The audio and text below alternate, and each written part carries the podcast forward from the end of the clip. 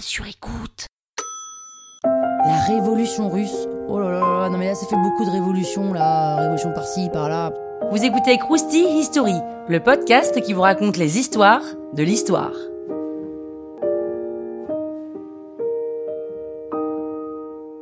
À partir des années 1860, la Russie, dirigée par le tsar Nicolas II, commence à peine à s'industrialiser. À la base, c'est un pays très rural et la plupart des paysans ne possèdent pas leur propre terre. L'économie marche fort et depuis le début des années 1900, un système capitaliste commence à se former tout doucement. Ça atteint même les paysans avec une nouvelle catégorie qui apparaît, les koulaks, en gros des paysans propriétaires terriens. Mais ce système ne profite pas aux plus pauvres. Forcément, ça les énerve et les ouvriers tentent une première révolution en 1905 pour renverser le tsar, mais elle échoue.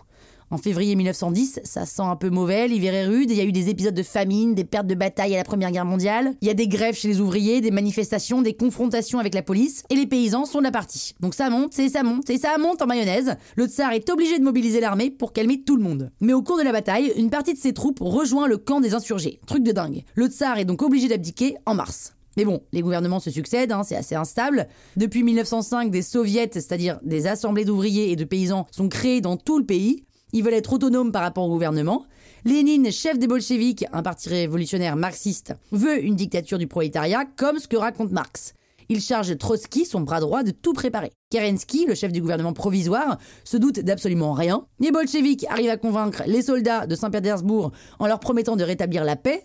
Donc la Russie était en pleine guerre mondiale à ce moment-là de donner la terre aux paysans et de mettre en place un pouvoir beaucoup plus décentralisé. La police fait fermer une imprimerie bolchevique et là, la révolution éclate. Lénine attaque le palais d'hiver, en gros c'est le siège du gouvernement. Les soldats, pris par surprise, se rendent. Le gouvernement capitule et là c'est la grosse orgie au palais. Lénine arrive au pouvoir et met en place une dictature progressivement. Pas de liberté de la presse, mais ça c'était pas nouveau. Création d'une police politique et interdiction de faire grève. Il met fin aux grands propriétaires terriens et annule les dettes et les emprunts à l'étranger de l'ancien gouvernement. Cerise sur le gâteau, il déménage son gouvernement à Moscou pour bien marquer l'éloignement avec l'Occident. Lénine ne veut pas s'arrêter là, il a une grande ambition, servir de modèle en Europe. Suspense. Croustille, hein? La toile sur écoute.